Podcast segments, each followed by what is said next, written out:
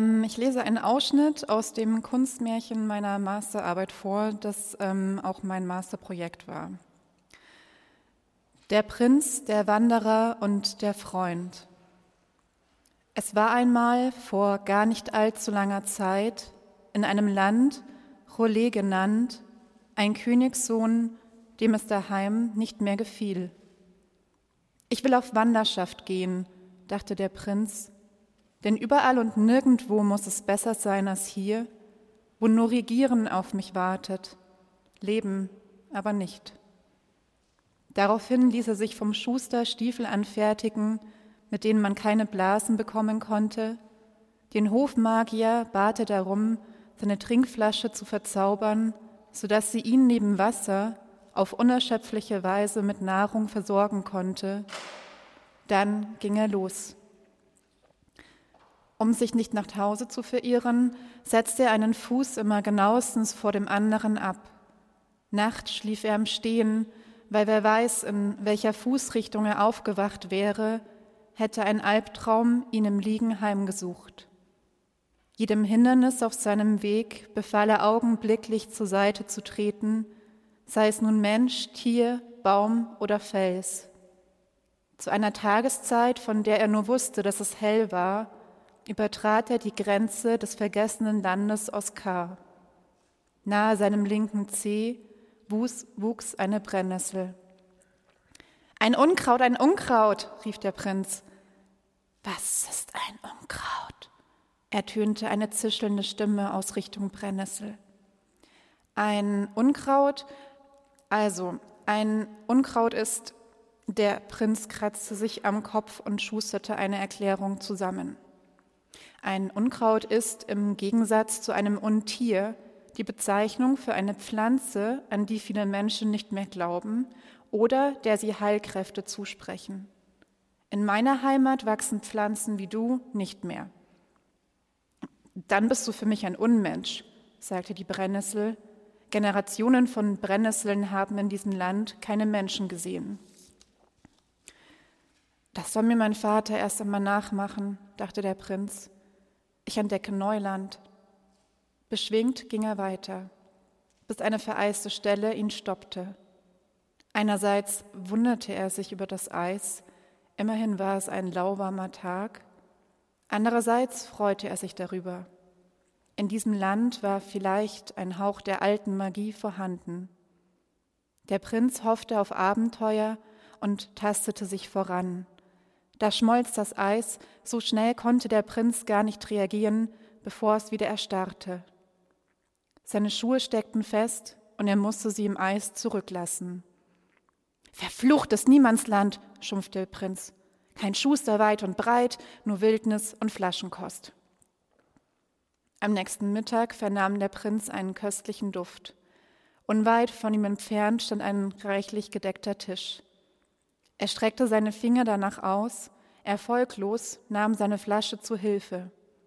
Bevor sie die Speisen berühren konnte, löste sich alles in Wohlgeruch auf.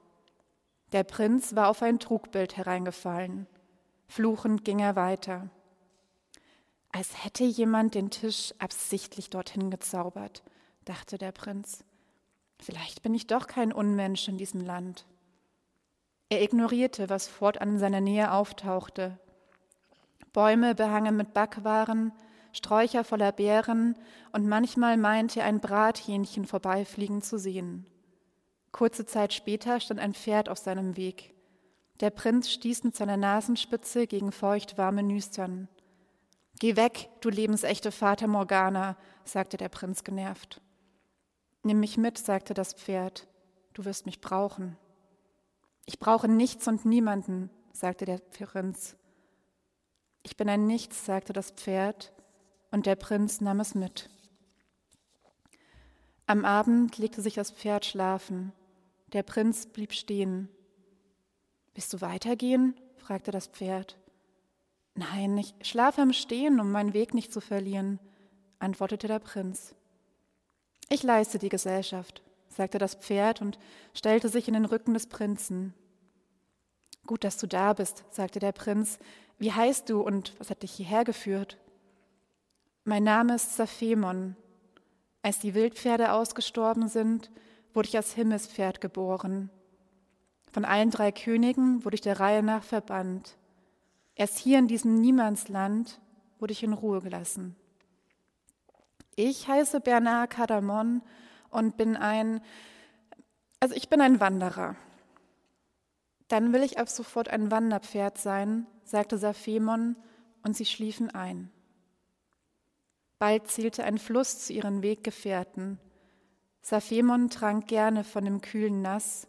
Irgendwann glaubte er morgens immer einen kürzeren Weg zum Ufer zurücklegen zu müssen. Er erzählte Bernard von seinem Verdacht, dem dazu nur abendliche Müdigkeit einfiel. An diesem Abend zählte Saphemon seine Schritte. Dreizehn Hufe, dachte er, und schlief ein. Am Morgen verlief der Fluss schräg über ihren Weg hinweg. Weitergehen hilft ja nichts, sagte Bernard. Ich lasse mich von diesem Land nicht irritieren. Unser Weg führt jetzt durch einen Fluss. Es gibt Schlimmeres. Da werden meine Füße endlich mal wieder richtig sauber. Saphemon trat aus Bernards Rücken hervor und sagte, Halt dich an mir fest, ich bin schwerer und gerate dadurch nicht so leicht aus dem Gleichgewicht.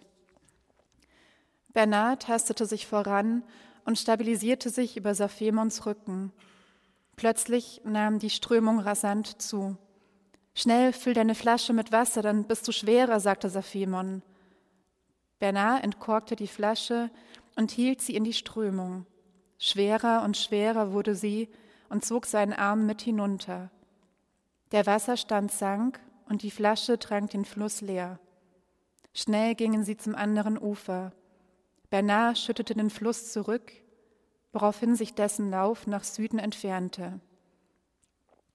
Lässt du mich aus deiner Flasche trinken? fragte Saphimon später am Tag. Klar, sagte Bernard, wir sind doch Freunde. Was sind Freunde? fragte Saphemon.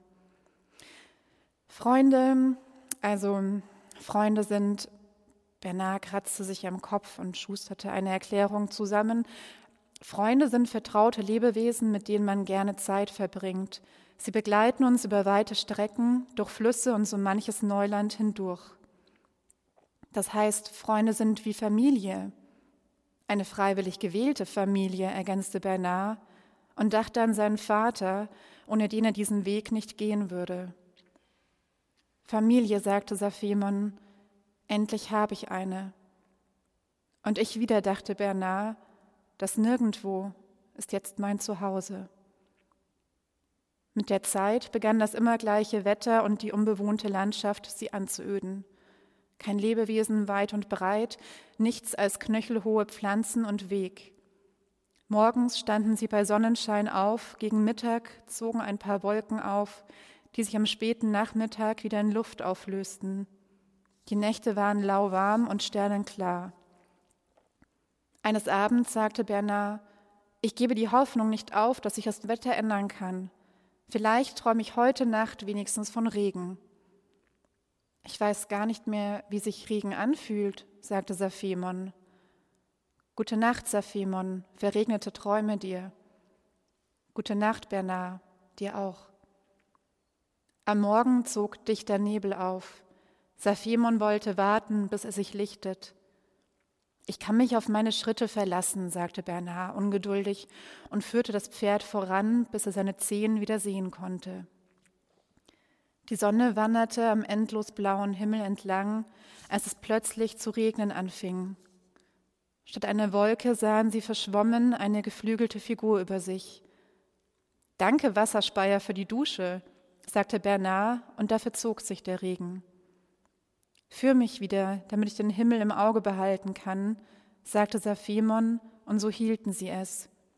Der eine guckte nach oben, der andere nach unten, und in der Mitte hielt Bernard seine Hand lenkend auf Saphemons Widerrist. Wasserspeier im Anflug, verkündete Saphemon. Wetterlage ungewiss, kommentierte Bernard. Der Speier positionierte sich und öffnete seinen Mund. Vereinzelte Flocken purzelten heraus. Schnee, frohlockte Bernard. Kein Problem bei dem Wetter. Schnee ist also kalter Regen, sagte Saphemon. Mir gefällt, wie er in der Luft tanzt. Da sagte die Temperatur ab, die Flocken wurden dicker und fielen in Scharen, Wind kam auf und trieb den Schnee ihnen zu. Jetzt reicht es aber, sagte Saphimon, ein Pferd mit Gänsehaut. Bernard, duck dich, und fächerte aus seinen Flanken Flügel auf. Damit entfachte er einen Gegenwind, der die Flocken in alle Himmelsrichtungen vertrieb. Ich hätte auch gerne Flügel, sagte Bernard. Und ich hätte gerne Artgenossen, erwiderte Saphemon. Touché, sagte Bernard, und sie gingen weiter. Der eine guckte nach oben, der andere nach unten, und in der Mitte hielt Bernard seine Hand lenkend auf Saphemons Widerrist. Wasserspeier im Anflug, verkündete Saphemon. Wetterlage ungewiss, kommentierte Bernard. Der Speier positionierte sich und öffnete seinen Mund. Graupel rieselte herab. Hagel, abwehrend hob Bernard seine Hände hoch. Jetzt spielt das Wetter aber verrückt. Hagel ist also harter Schnee, sagte Saphemon. Für einen zweiten Wind reicht meine Kraft leider nicht mehr. Die Körner wurden immer größer. Da legte Saphemon seine Flügel schützend um Bernard. Aber so bekommst du doch alles ab, sagte Bernard. Mir kann nichts weiter passieren, als dass ich eine Gänsehaut bekomme, sagte Saphemon. Ich bin ein Himmelspferd und kann nicht sterben noch verletzt werden. Famos, sagte Bernard und kuschelte sich an. Es tropfte durch die Flügel, dumpf prasselte das Rieseln der Körner, bis es verklang. Saphemon schüttelte sich. He, sagte Bernard und lachte, selbst ein Prinz muss nur einmal am Tag duschen. Ein Prinz? fragte Saphemon. Ich dachte, du bist ein Wanderer. Mm, also, ich bin zwar als Prinz geboren worden, aber das habe ich mir nicht ausgesucht. Ich wollte nie König werden und ging auf Wanderschaft. Jetzt bin ich nur noch ein Mensch. Und ein Freund, sagte Saphimon, und sie gingen weiter. Der eine guckte nach oben, der andere nach unten, und in der Mitte hielt Bernard seine Hand lenkend auf Saphimons Widerrist, bis der Abend kam. Es war eine sternenklare Nacht, Sie erfanden eigene Sternbilder, bis sie einschliefen. In dieser Nacht träumten sie von all den Abenteuern, die noch kommen könnten. Dankeschön.